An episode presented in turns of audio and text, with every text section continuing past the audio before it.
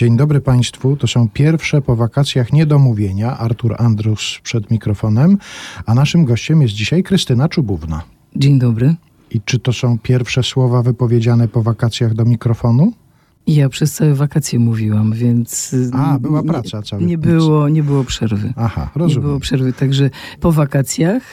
Może tak, ale jeszcze nie, przecież to nie jest taka wczesna godzina, więc już dzisiaj zamieniłam parę słów. Ale czy do mikrofonu? Do mikrofonu, tak, rozumiem. Oczywiście.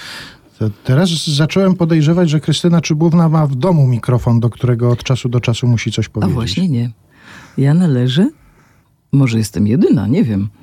Ale jeżeli tak, to ponieważ lubię być jedyną, to by mi to bardzo odpowiadało. Nie mam. Ja uważam, że praca, którą wykonuję, jest tak fantastyczna, nie tylko dlatego, że obcuję na ogół z bardzo dobrymi tekstami. Pilnuję tego, żeby to one były właśnie takie.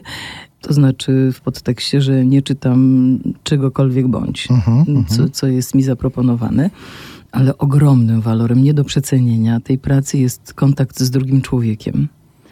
I powiem Ci, że bardzo, bardzo nieswojo się czułam w czasie lockdownu, kiedy ja właściwie ani na chwilę nie przestałam pracować, tylko była ta praca zorganizowana w taki sposób, że ja przychodziłam w umówione miejsce, przygotowany był tekst, a nie było ludzi wchodziłam dookoła. Tak, do studia, nie było nikogo, a realizator był online. Uh-huh. Często w ogóle nawet w innym mieście. Uh-huh. Tak, to było nieszczęście.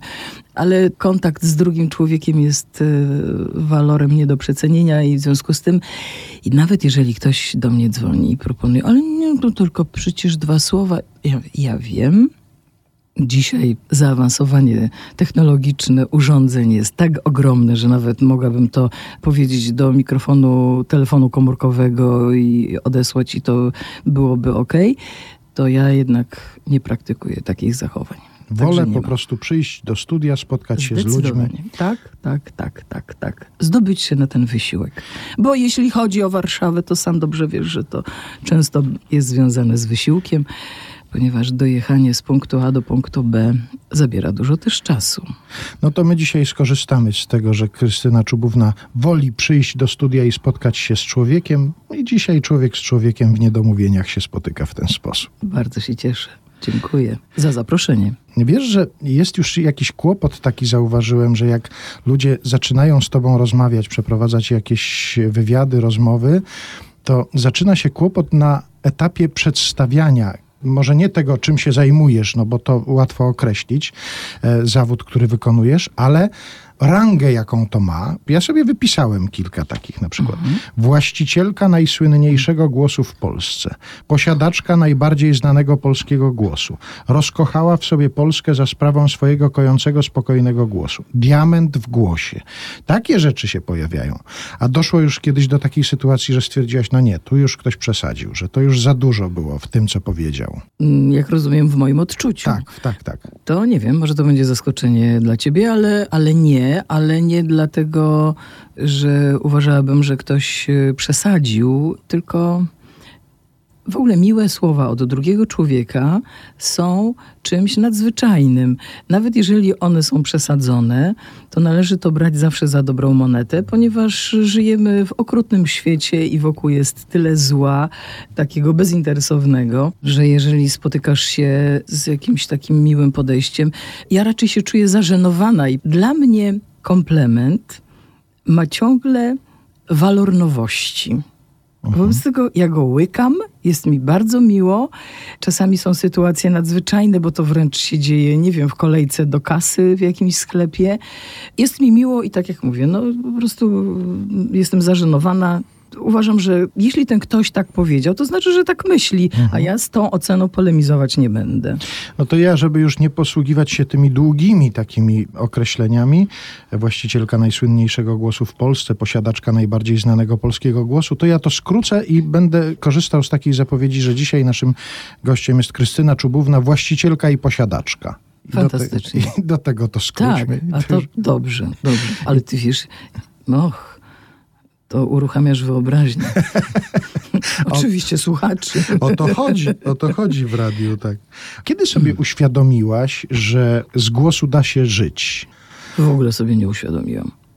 Bo jeszcze w czasach szkolnych, kiedy wygrywałam konkursy recytatorskie, to nikt nigdy nie powiedział mi, że tym magnesem jest brzmienie mojego głosu. Ja sama uważałam, że to jest kwestia dobrej interpretacji, że potrafię odczytywać właściwie teksty i że to jest moją siłą. I z głosem, na temat swojego głosu, przeciwnie, kiedy wtedy jeszcze nagrywałam się nad tam, nie wiem, ZK-40 czy takim szpulowym magnetofonie, to nie znosiłam brzmienia swojego głosu, ale kiedy się zgłosiłam na przesłuchania mikrofonowe w Polskim Radiu, bo ja jednak jestem takim już Matuzalemem i pamiętam takie radio, które już pewnie mało kto pamięta, ale był taki zawód lektor.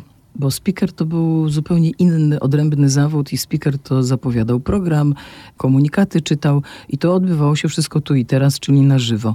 A wszystkie inne audycje były nagrywane i do tego byli potrzebni właśnie lektorzy.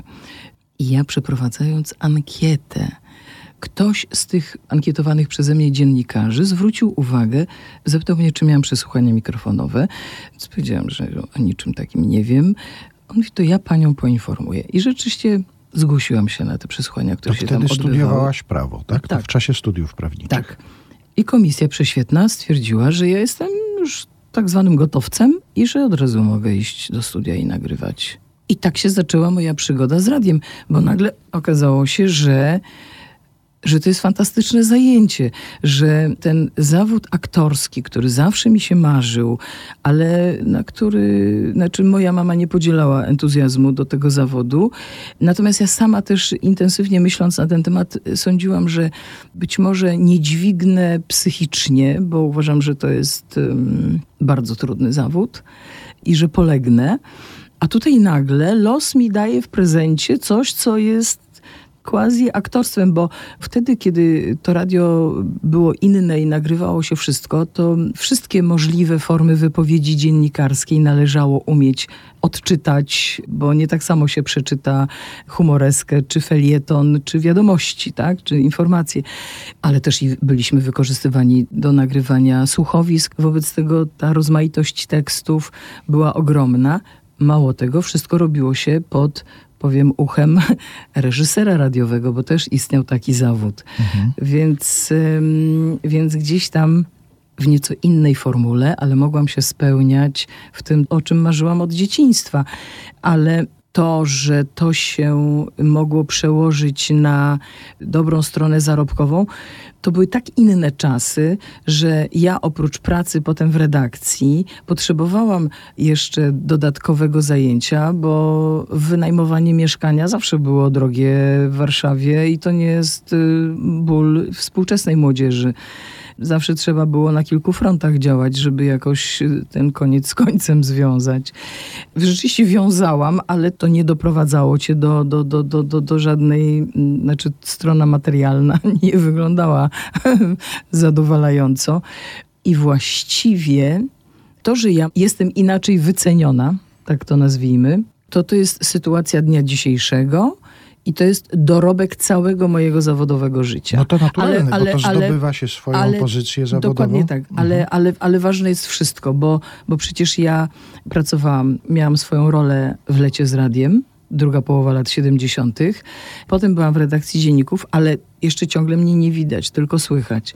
Potem spikeruję, a kiedy okazało się, że łączenie tej pracy z pracą zawodową w telewizji jest już ponad moje siły, że gdzieś tam energetycznie już jednak wyczerpuję swoje zasoby, to musiałam z czegoś zrezygnować. I wtedy rachunek ekonomiczny zdecydował o tym, że zrezygnowałam ze wszystkiego, co radiowe. Chociaż do dzisiaj to mówię i jestem głęboko o tym przekonana, że moim miejscem na ziemi jest radio.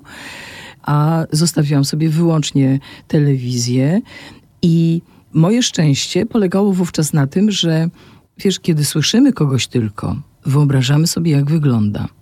I bardzo często ujrzenie tego kogoś tak bardzo nam nie pasuje do tego wyimaginowanego przez nas wizerunku na podstawie wyłącznie brzmienia głosu, że jest to często nie do zaakceptowania. Ja podejrzewam, a podejrzewam to na tej podstawie, że jednak bardzo, czy natychmiast jakby zostałam zaakceptowana przez widzów Panoramy, że wobec tego tutaj nie było zgrzytu między wizją a fonią. I znowu lata pracy spowodowały, że ja zbudowałam wizerunek.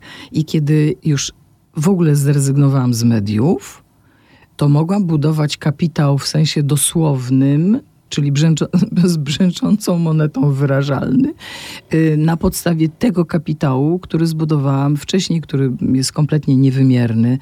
Także o tym, że można z głosu żyć, to dzisiaj po 30 kilku latach pracy w radiu i w telewizji mogę tego doświadczać. Pojawiła się telewizja w tej naszej rozmowie, ale ja zauważyłem, przeglądając różne rozmowy z tobą, które gdzieś tam krążą po świecie wirtualnym, że właściwie o telewizji mówisz najmniej. W sensie takim, że traktujesz to jako etap swojej pracy zawodowej, ale chyba tak jest zresztą z każdym człowiekiem, który na przykład otarł się o radio i o telewizję, że to radio bardziej do siebie przywiązuje. Zdecydowanie tak, ale też mam jeszcze inną teorię, którą myślę, że życiorysy wielu moich kolegów udowadniają, mianowicie, że najlepiej sprawdzali się w pracy telewizyjnej ci, którzy mieli za sobą doświadczenie radiowe. Mhm. To rzeczywiście tak jest, ale to chyba dlatego, że właśnie radio na tyle wzbudziło we mnie silne emocje pozytywne, że już nie było miejsca w tym moim sercu na to, żeby równie mocno kochać telewizję. Mało tego, to był czas nie tylko ogromnego powodzenia tego programu, ale to była zasługa fantastycznego zespołu. I wiesz, i kiedy ja odchodzę, bo przychodzi taki moment, to właśnie dlatego, że nie ma już się z kim identyfikować, więc należało odejść. Coś zacytuję z jednej z twoich wypowiedzi. To o pracy lektorskiej, o przygotowywaniu różnych materiałów, czytaniu różnych tekstów. Marzyłam, że kiedyś kobiece głosy przestaną być uznawane za niewiarygodne i będę miała szansę robić autorski dziennik. Czy rzeczywiście trzeba było walczyć o to, żeby kobiece głosy były traktowane tak jak męskie? Ja uważam, że ta walka nadal nie jest wygrana. Mimo iż mogliby państwo sądzić inaczej, chociażby na podstawie programów informacyjnych w telewizji, w różnych kanałach, gdzie kobiet chyba coraz więcej, tak. Tak. Ale myślę, że po prostu to jest naśladownictwo innych znanych zagranicznych kanałów informacyjnych. Że jak tam się zaczęło, to i u nas. Że skoro... Nie, to nie to, że tam się zaczęło, bo tam tak było. Poszliśmy dobrym tropem, Ja pamiętam takie czasy, powiadam, że ja już jestem dinozaurem, kiedy, zresztą to było wprost do mnie wyartykułowane, jeden z bardzo ważnych dyrektorów powiedział, że informacje przekazane, to jest cytat, głosem kobiecym brzmią niewiarygodnie. Ale ja byłam młoda i bezczelna i mówiłam, zgoda, ale oprócz mnie. I mimo, że spikerkami na przykład też były kobiety, i tak jak mówię, właśnie spiker przede wszystkim odczytywał wiadomości na antenie. To takie panowało mniemanie. Dziennikarz, który wymyślił w ogóle i Lato z radiem, i Sygnały dnia, czyli Aleksander Tarnawski. Mój szef, cały czas będę tak mówiła, bo to tak się jakoś tak utarło. Pierwszy, jedyny, kochany i tak dalej. I wszystko, czego się nauczyłam, to właśnie tam, to przy nim, w zawodzie dziennikarskim, bo uważam, że to jest ten rodzaj zawodu, którego się można nauczyć i pojąć tylko przy warsztacie, a nie na żadnej uczelni. Zresztą tak to wtedy było, że trzeba było mieć skończone studia. To wystarczyło, żebyś był dziennikarzem. Aczkolwiek było takie studium podyplomowe na Uniwersytecie Warszawskim, ale to nie było wymagane. Po prostu trzeba było mieć wyższe studia i tyle. I on uważał, być może, że jeszcze dzisiaj w XXI wieku nie brakuje takich mężczyzn, ale jego filozofia brzmiała, że miejsce kobiety jest w domu, a już na pewno nie w dziennikarstwie. I ponieważ my jako zespół Lata z Radiem, bo ten sam zespół redagował Sygnały dnia potem, przychodziło do nas mnóstwo dziennikarzy gazetowych, na wywiady, prowadzili z nami rozmowy i tak właśnie pytali, ale to co robi ta kobieta w pana męskim zespole? Bo rzeczywiście tak było, że byłam tam jedna. No i wtedy tak zawsze ten szef tak wiódł wzrokiem po nas wszystkich i mówił, ale jaka kobieta? No ta, pokazują palcem na mnie. Nie, to nie jest kobieta, to jest kukułka. Bo taką miałam ksywkę na antenie.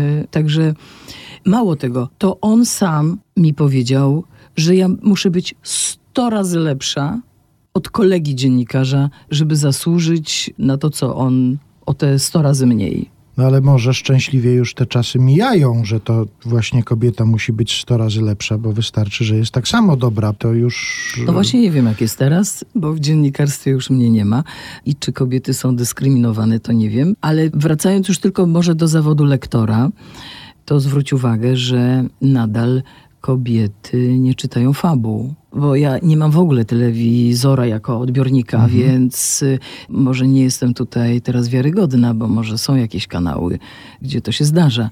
Ale jakby z definicji, z zasady kobiety nie czytają fabuł. Druga połowa lat 70. to dla telewizji to też są początki. Tego programu antenowego jest jeszcze bardzo niewiele i kiedy telewizja z upływem czasu też zaczyna się jako medium rozwijać, tych godzin antenowych jest coraz więcej, trzeba je zapełnić. Wobec tego właśnie zaczyna się kupować filmy dokumentalne i tak ja zaistniałam w tym cyklu przyrodniczym, bo... To już są lata 80., druga połowa, kiedy zgłasza się, bo takim rezerwuarem głosów zawsze było dla telewizji, było radio. Także jak tam w telewizji kogoś potrzebowali jakiś głos, to zawsze dzwoniono do realizacji w Polskim Radiu i dopytywano kogo by tu.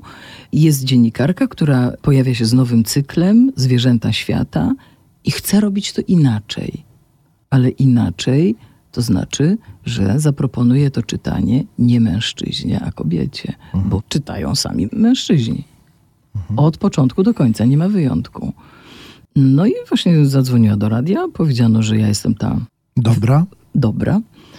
I przyszłam na spotkanie, spodobałam się jej, no i zobaczymy. I po pierwszym nagraniu powiedziała, będziesz miała u mnie robotę do emerytury.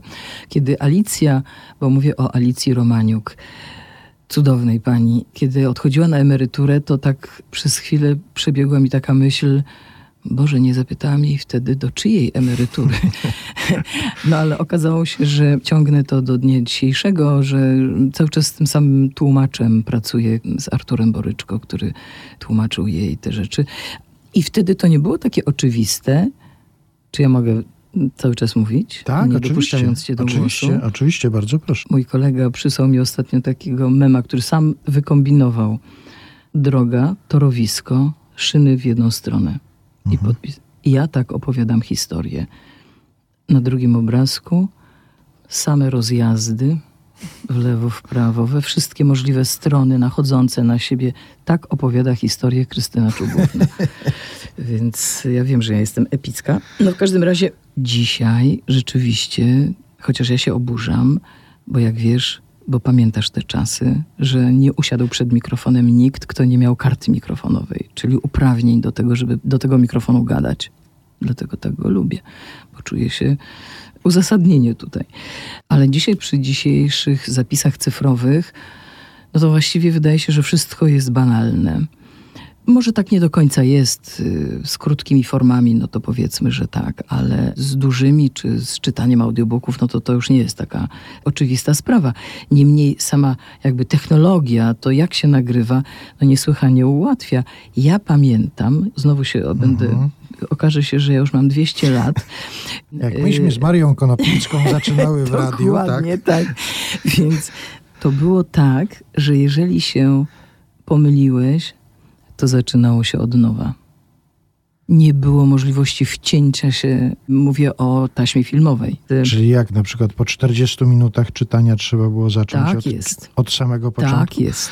Ojej. Tak jest. Wobec tego wyobraź sobie, jak musiałeś mieć sprawny aparat mowy, jak trzeba było umieć się skupić na tej robocie, żeby nie tylko wyczytać sens, bo to o to chodzi, przede wszystkim w czytaniu tekstów.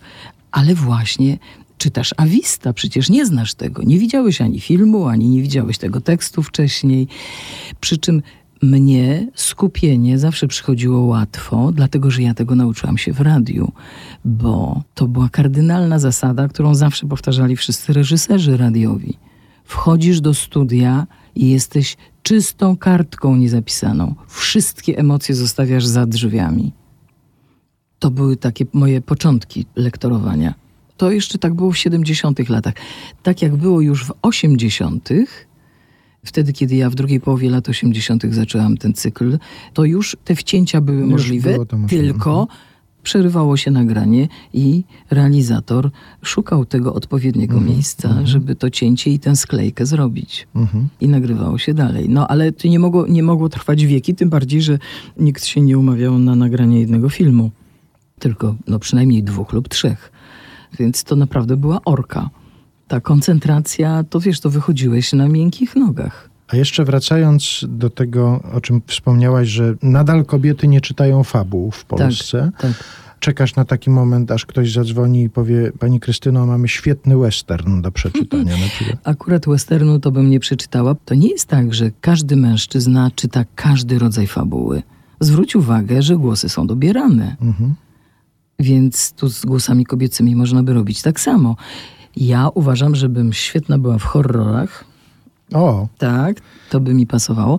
Ale ponieważ ja bardzo rzadziej niż rzadko udzielam wywiadów, ale gdzieś tam to zostało odnotowane, że ja nad tym zawsze płakałam i taką przyjemność robi mi młodzież.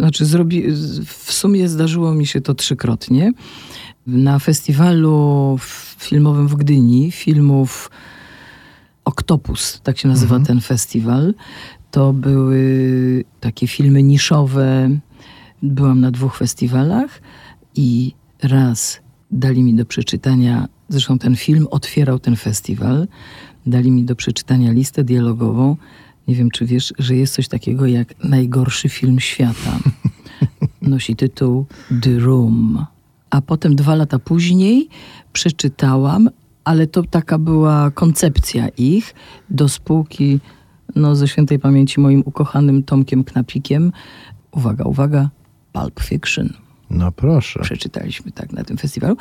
A trzecia moja przygoda z fabułą to był też kilka lat temu w Warszawie festiwal filmów starych i czytałam w kinie. I to też była przygoda ogromna, bo zaspokojenie takie czegoś, co nigdy mi nie było dane, bo pewnie pamiętasz, chociaż takim Matuzalemem jak ja nie jesteś, że były takie czasy, kiedy nawet w tych okrutnych i ponurych i bezbarwnych czasach PRL-izmu można było obejrzeć dobre kino podczas konfrontacji. No i to był czas żniw dla moich kolegów. Możesz sobie wyobrazić, jak ja cierpiałam. Próbowałam nawet nieraz rozmawiać z jakimiś kierownikami kin, że ja bym sobie poradziła tak samo dobrze i... Ale też uważali, że kobieta niewiarygodna. No ale skąd nie było takiej możliwości? Ale i wiesz, jaki był zawsze argument? Jak w telewizji się taki film pojawi, to oni pójdą tym tropem. Także to nie było mi nigdy dane i wtedy te kilka lat temu na festiwalu filmów, ale to też nie była łatwa sprawa, bo to były, wiesz, stare kopie, no i siedzisz w takiej, może akurat w tym kinie tak jest, nie wiem jak jest w innych, w maleńkim pomieszczeniu, a najmniejsze to już jest okienko, przez które widzisz, co się dzieje na ekranie oddalonym, jak bardzo. Ale to musi być, myślę, fajna robota, na przykład czytanie list dialogowych filmów z czasów kina niemego, prawda? Bo to się pojawia raz na jakiś czas plansza, czyta się, ojej, a co się stało? Tak, to coś takiego też mam za sobą, ale wiesz, bo jest odnowiony, nie wiem, czy to nie był w ogóle pierwszy nakręcony Pan Tadeusz. Ale to rzeczywiście przyszło mi 2-krotnie, raz chyba na festiwalu Media i Sztuka, tak. To było raz, a raz na spotkaniu po prostu z młodzieżą Akurat ten temat był motywem przewodnim i był wyświetlany ten film i rzeczywiście tak. No to tylko czyli czytałam. Czyli pana Tadeusza jeszcze z tej wersji niemej, tak? I tylko z plansz odczytywałam te kawałki. Czy ty wiesz, jaki kod w klasyfikacji zawodów i specjalności w rozporządzeniu ministra pracy i polityki społecznej z dnia 7 sierpnia 2004 bodajże roku ma zawód, który wykonujesz? Nie mam pojęcia. 265603. To tak na przyszłość. Jest taki zawód w klasyfikacji oficjalnej. Lektor dialogów filmowych i radiowych. Mhm. I tutaj są wymienione, jest synteza, czym się zajmuje, czyta przed mikrofonem listy dialogowe do filmów obcojęzycznych, prezentuje teksty do filmów reklamowych, dokumentalnych, dydaktycznych.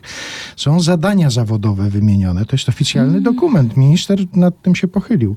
Na przykład odczytywanie tekstu z odpowiednią intonacją i dykcją dostosowaną do treści programu, filmu itp. Ale znalazłem tutaj też w zadaniach zawodowych coś takiego jak archiwizowanie zrealizowanych programów radiowych, telewizyjnych i filmowych. Archiwizujesz? Nie. A nie masz żadnego nagrania z takich swoich nagrań, które pomyślałaś sobie, że musisz to zachować na przykład, bo to pierwsze nagranie jakiegoś tekstu, jakiejś książki, nie masz czegoś takiego? Nie, to ja zachowuję same teksty na papierze, nie siebie. I masz taki pierwszy tekst, który przeczytałaś w zawodowym życiu? Nie, to na pewno nie. To na pewno nie. Mam sporo wydrukowanych list dialogowych, ale to tylko dotyczy filmów, które z jakiegoś powodu szalenie mnie zainteresowały. Znaczy, chyba nie chciałabym siebie odsłuchiwać. Mhm. Nie, chociaż powiem szczerze, że jak nieraz, nie wiem, gdzieś jestem i jest włączony telewizor, bo powiadam, nie mam od wielu lat, bo nie mam zwyczajnie też czasu. Ja po prostu tylko tkwię w tych rozmaitych książkach czy tekstach, które mam przygotować do odczytania i telewizja byłaby za dużym złodziejem czasu dla mnie. W każdym razie, kiedy jestem i słyszę siebie, to tak zatrzymuję się i tak konstatuję, że mnie by chyba też ten głos uspokajał. Bo ja w życiu, to wydaje mi się, że ja tutaj bardzo panuję nad sobą, żeby niczym nie wymachiwać, bo ja jestem taka bardzo ekspresyjna i wydaje mi się, że w ogóle taka w życiu jestem, taka burza przechodzi. A to, że brzmię przez mikrofon tak, jak brzmię, to właśnie dlatego, że właśnie za drzwiami studia zostawiam wszystkie emocje i wchodzę jako ta tabula rasa. A jeszcze w dodatkowych zadaniach zawodowych, bo jest taki punkt, nadzorowanie i szkolenie młodych lektorów. Zdarza się, że ktoś zwraca się z prośbą: pani Krystyno, może by mnie pani nauczyła, a może w ogóle są takie propozycje, żeby na przykład na uczelni jakiejś prowadzić zajęcia? Och, takich propozycji jest bez liku. Był czas, że było tego nawet jeszcze więcej. Bardzo, bardzo dawno temu, w latach 90., kiedy zaczęło się to wszystko tutaj zmieniać, ten świat potrzebował ludzi, którzy będą umieli zachować się przed kamerą czy przed mikrofonem. Wtedy jak grzyby po deszczu powstawały uczelnie prywatne dziennikarstwa. Więc ja takie jakieś precedensy mam za sobą z tego właśnie okresu. I mimo iż wszystkie te spotkania wspominam bardzo dobrze, bardzo, to jednak to nie jest mój żywioł, nie mam w sobie nic z pedagoga, a takim jeszcze jednym kłopotem, czy czymś, co mnie obciąża, jest to, że ja wiem, że można robić rozmaite ćwiczenia, uczyć się oddechu, ale ja takiego szkolenia nigdy nie miałam. Przypominam, jaki był początek. Pani jest gotowa. Ja mogę, słuchając kogoś, powiedzieć, na to trzeba zwrócić uwagę, co jest nie tak, ale no właśnie w ogóle o zachowaniu przed mikrofonem czy przed kamerą, proszę bardzo, no bo to z praktyki wiem, ale żeby gdzieś tam pogłębić ten temat, że nie wiem, ktoś ma jakieś kłopoty artykulacyjne czy jakieś inne, logopedzi potrafią cuda zrobić z ludzkim głosem, obniżyć go i dostosować do potrzeb mikrofonu, bo mikrofon lubi niskie głosy, tak? Więc dlatego się mówi, że albo ktoś ma mikrofonowy głos, albo nie ma. I może właśnie stąd się wzięło, że najpierw to byli mężczyźni, a kobieta, która z natury na wyższych rejestrach mówi, no to... Musiała sobie wywalczyć. Tak. A jeszcze a propos tych pedagogicznych zapędów, czy braku pedagogicznych zapędów, a jak to jest na przykład w domu, no bo córka też się zajęła lektorowaniem. Ale ona jest tym przedłużonym moim ramieniem, że tak powiem, bo rzeczywiście, kiedy wystąpiła ze mną w reklamówce i zadzwoniła do mnie z ówczesnej redakcji reportażu z telewizji koleżanka, tak muszę powiedzieć, bo przecież z nimi wielokrotnie współpracowałam, i mówi: słuchaj, jakiż ta twoja córka ma głos podobny do ciebie, a my szukamy damskiego głosu, ale młodego, podkreśliła, bo będziemy robić taki serial o młodych lekarzach. Może by ona chciała. Ja wątpię, bo jak sobie przypominam ją z dzieciństwa, kiedy spędzała godziny ze mną w studiach, to jak ktoś jako dziecko ją zaczepiał i co, chciałabyś tak jak mama, to moje dziecko się obruszało i mówiło: jeżeli już, to będę siedziała po drugiej stronie za konsoletą. Mhm. Więc zapytam. I moje dziecko, ku mojemu zdumieniu, wiem, że to tak do wszystkiego trzeba dojrzeć. Nieraz się człowiek zapiera, że nigdy w życiu, a potem okazuje się, że przychodzi taki czas, że no właściwie why not. I ona mówi: wiesz, mamo, spróbowałabym.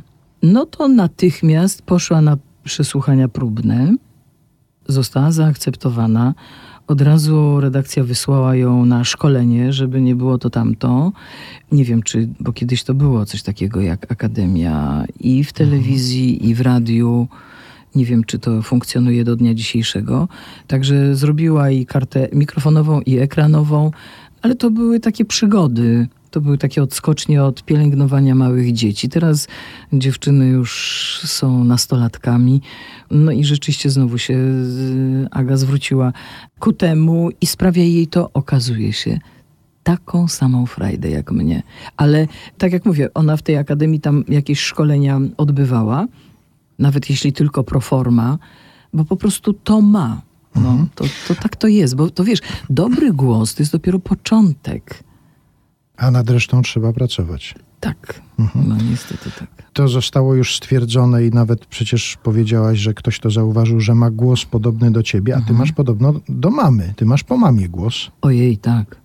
Ojej, ja mu tak powiedziałam, ojej, bo ja nieraz coś mówię i w ogóle całe frazy, to słyszę, że to ona mówi, a nie ja. Tak. Ale moja mama kończyła konserwatorium. Fenomen mojej mamy polega na tym, że kiedy jeszcze ja i moja siostra byłyśmy w domu dziewczynkami, dziećmi, moja mama nigdy nie podniosła głosu. Nigdy i na nikogo. Ona tak potrafiła intonować, że wszystko było słychać w tym na pozór spokojnym brzmieniu głosu. Wszystko. A to było niesłychanie ważne, ponieważ moja mama była generałem w domu, a nie mój tata. Wobec tego od nastroju mojej mamy zależało wszystko. Wszystko. Więc ja zawsze się wsłuchiwałam w brzmienie jej głosu. Czy dzisiaj będzie tak? Czy śmak. A też masz to po mamie, że jesteś generałem? Zdecydowanie tak. Tu jak gdyby to była moja córka, to zaraz by zakrzyknęła, że tak.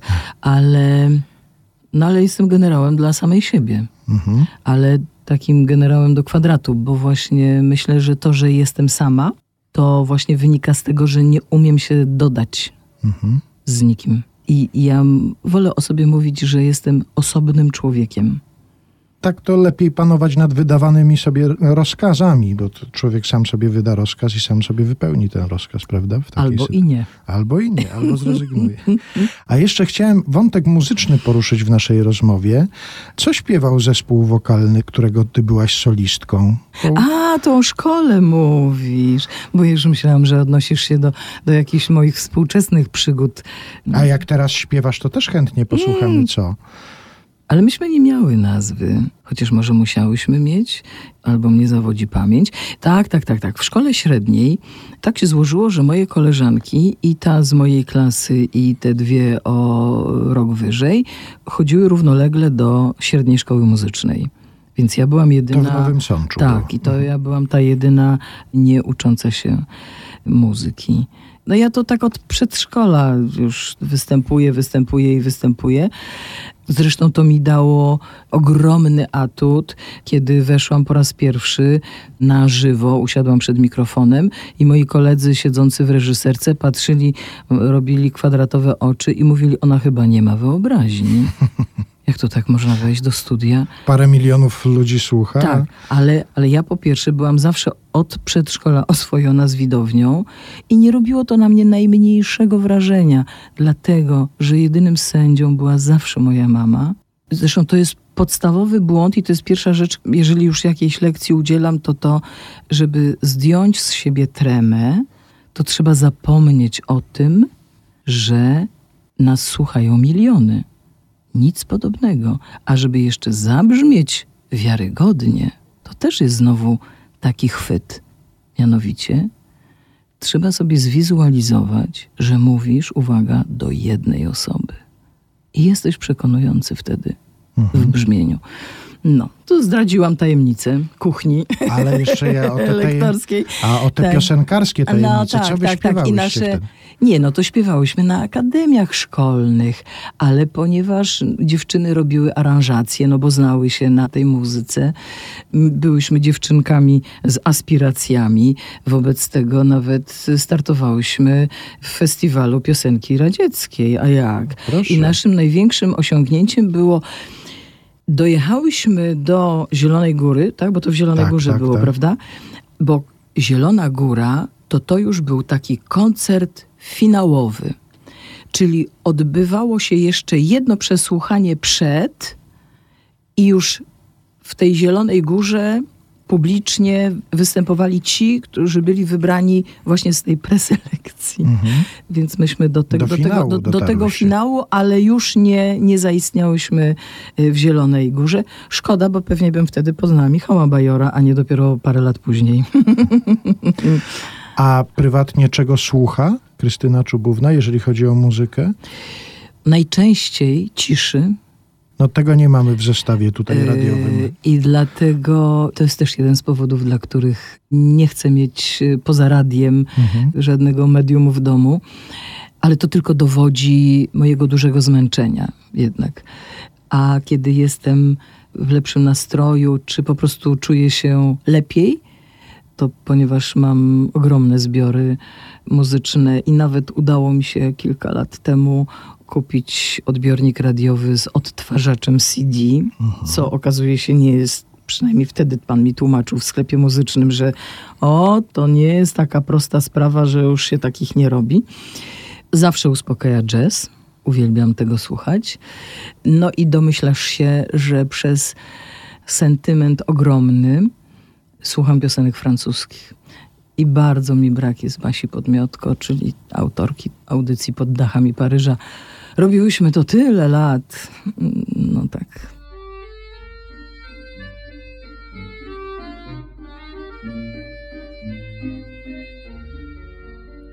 Sous le ciel de Paris s'envole une chanson. Elle est née d'aujourd'hui dans le cœur d'un garçon. Sous le ciel de Paris marchent des amoureux. Leur bonheur se construit sur un air fait pour eux.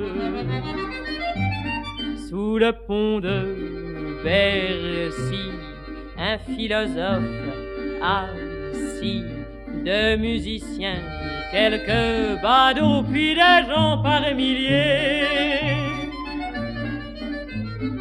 Sous le ciel de Paris, jusqu'au soir vont chanter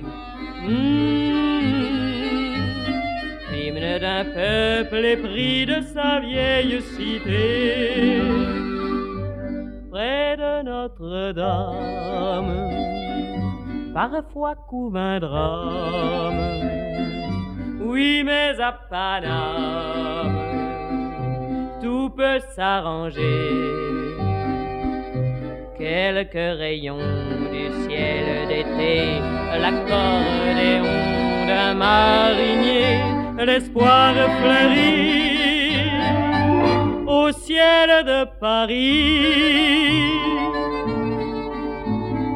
Sous le ciel de Paris coule un fleuve joyeux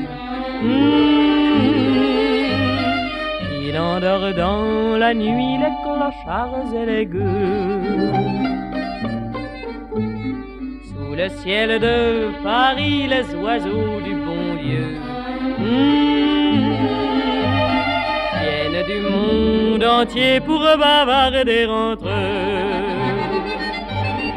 Et le ciel de Paris a son secret pour lui Depuis 8 siècles, il est épris de notre île Saint-Louis. Quand elle lui sourit, il met son habit bleu. Quand il pleut sur Paris, c'est qu'il est malheureux. Quand il est trop jaloux de ses millions d'amants, Il fait gronder sur nous son tonnerre éclatant Mais le ciel de Paris n'est pas longtemps cruel Pour se faire pardonner, il offre un arc-en-ciel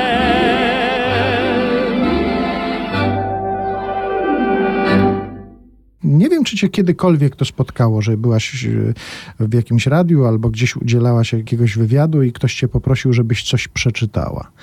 No już widzę po minie, że zawsze to się zdarza właściwie. Że proszą... Znaczy, wydaje mi się, że coś takiego miało miejsce, no, ale może tu chodziło chyba o, jeśli sobie przypominam, że albo tekst był jakiś specyficzny. No tak, na pewno korzystają z tego. Dlatego takiego. Ja postanowiłem, że nie będę cię obciążał jakimś dodatkowym czytaniem. Zastanawiałem się tylko, czy na przykład ci wszyscy, którzy znają cię z czytania tekstów związanych z tymi filmami przyrodniczymi, czy zdarzyło się kiedyś, że ktoś podszedł, powiedział, pani Krystyno, niech pani nie czyta o tych morskich zwierzętach, bo lądowe bardziej, czy jakieś lobby zwierzęce gdzieś się kiedyś odezwało, żeby na przykład o takich czytać, o innych nie czytać, bo ten świat jest ciekawszy, nieciekawszy. Takie ekstremalne sytuacje nie zdarzają się pewnie. Nie. Takie zupełnie nie. Ale z okazji Dnia Dziecka było zorganizowane z młodzieżą szkół średnich spotkanie i ten młody człowiek rozmawia ze mną i on właśnie mnie zaskoczył i dał mi taki tekst. Do przeczytania. Mhm. Na szczęście poprosiłam, żeby to zrobił wcześniej. Mhm. I jak dostałam ten tekst, no to po pierwsze, jak już się spotkaliśmy, to ja mówię, no chyba cię Bóg opuścił, jak ja mogę coś takiego przeczytać? Już nie mówiąc o tym, że to jest, znowu, to trzeba w rytmie takim hip-hopowym podawać. Mało tego, okazuje się, że to jest utwór muzyczny. Wobec tego on mówi, słuchaj, młodzież od razu będzie wiedziała, co to jest. Gram sety gorące jak Diplo, cały kraj się jara mą ksywką. Cały kraj jara się moją bibką, kiedy za stołem miksuję ten hip-hop. Wszystko, co zrobiłam, to było dopiero intro. Z dancehallem miksuję ten hip-hop, bomboklat, skaczesz na parkiecie, a zrobiło się już widno. Kiedyś to codziennie miałam klub, teraz mam tu pełny stół. Z ziomalami dzielę się na pół, każdy ruch to wspólny move. Chcę dostać ordery królowej imprezy, a potem królowej afterów, bo mi się należy. Tak jest, wie każdy, kto ze mną coś przeżył. I tak dalej, i tak dalej. Ale to przyszłość hip-hopowa przed tobą, ale naprawdę. Słuchaj, ponieważ co trzecie słowo było mi obce, to wobec tego zastosowałam pewien chwyt. Odczytałam tam pierwszą zwrotkę i pierwszy refren. Ja mówię, no dobra, a wiecie, co to jest Diplo? A bomboklat? A dancehall? I tak dalej. Ale ja, jak się domyślasz, wszystko sobie wypisałam, że to taki DJ amerykański, jak on się nazywa w ogóle oryginalnie. Bibka za moich czasów, to wiadomo było, co znaczy, ale myślę sobie, ta młodzież. I wyobraź sobie, że niestety nie wiedzieli. Więc nagromadzenie tych różnych słów, czy polskich, ale z dawnego języka, czy obcojęzycznych, okazuje się, że po prostu młodzież wchodzi w rytm, powtarza te słowa, ale nie wie, co mówi. Ale wiesz, że jak to zaczęłaś czytać, to ja sobie pomyślałem, że mam pomysł, bo to jest rzeczywiście pomysł na to, żeby Krystyna Czubówna rozpoczęła karierę hip-hopową. To by była sensacja show biznesu. A jeszcze gdyby to połączyć z tym, co dotychczas robiłaś, ja już zacząłem pisać, proszę. Idziemy sobie po lesie z kumplem, idziemy po lesie my vulpes vulpes. To jest lis. Vulpes vulpes, no to już, proszę. I będziemy łączyć świat zwierzęcy z hip-hopem. Zarobimy na tym duże pieniądze. Bardzo proszę. Z tobą wiesz, że nawet w ciemno. Stadiony stoją przed nami otwarte. Na każdy temat, nawet jeżeli nie będzie tam wtrętu przyrodniczego. A musi być. To właśnie dobrze, będzie jakoś... ale że to będzie... Dobrze, to będzie ten magnesik. Okej. Oprócz tego, że los się do mnie uśmiechnął i jak już wspominałam, robię w swoim życiu zawodowym to, co kocham robić, to taką nagrodą za to, bo wiesz, niestety życie nie jest usłane różami, a częściej na te kolce natrafiamy i w związku z tym, że ja regularnie czytałam te filmy o tematyce przyrodniczej, tak jak wcześniej czytałam dużo programów z publicystyki międzynarodowej, w każdym razie filmów dokumentalnych o innej tematyce, to nie, ona jest od przyrody. Więc zostałam zaszufladkowana. To jest to, czego aktorzy też nienawidzą, być szufladkowani. I muszę powiedzieć, że doczekałam się tylko pewnego rodzaju nagrody, że zostałam zamknięta w tej szufladce pod tytułem Przyroda, bo o tym, że czytam ja filmy Davida Attenborough, on o tym wie. A proszę. I tak jak w Ameryce jego filmy czyta tylko i wyłącznie Sigourney Weaver, to on wie, że w Polsce to jestem ja. Mhm. No i tylko mogę ogromnie żałować, że, bo mieliśmy się spotkać, to była końcówka 2019 roku. Zostało to ustalone na luty, ten jego przyjazd do Polski i spotkanie ze mną, ponieważ... Długo chorował i przebukował samolot na marzec. No i w marcu to już się nie dokonało. Mhm. Także skończyło się tylko na liście, na przepięknych zdjęciach z dedykacjami. No więc wiesz, jak pisze do mnie your friend David Attenborough, to robi na mnie wrażenie. A ze Swietłaną Aleksijewicz się spotkałaś? Tak, oj tak. Ja nagrałam wszystkie książki, które zostały w Polsce przetłumaczone. No fantastyczna pani, no. W tym roku ponoblowskim odwiedzała Polskę, więc ja przy tej okazji tak dwukrotnie się z nią widziałam. A już na przykład masz, jeżeli chodzi o to, co będziesz czytać, co przygotowujesz, jest coś takiego, co powoduje, że już się bardzo na to cieszysz, że czekałaś na taką propozycję? Nie, powiem ci, że czymś, co bardzo doceniam w tym, co robię, jest to, że mnie nie wystarczyłoby wyobraźni, żeby sobie, no właśnie, zamarzyć to czy tamto. Mhm. Propozycje, które otrzymuję, bardzo często są zaskakujące i tak wyglądają te sprawy. Natomiast nad niczym nie pracuję w tej chwili. Chwilowo nie czytam żadnej książki. Na przykład cały ubiegły tydzień to właśnie czytałam, bo przez to, że Sir David jest już panem w mocno zaawansowanym wieku, więc BBC robi co może i po prostu film za filmem jest produkowany. Mhm. Cały tam ubiegły tydzień to było wszystko pod hasłem filmy przyrodnicze, które zostały właśnie zrobione w 2021 i z bieżącego roku, 2022. I ciąg dalszy nastąpi. Mhm. A dużo odrzucasz takich propozycji? Czy to są sporadyczne przypadki?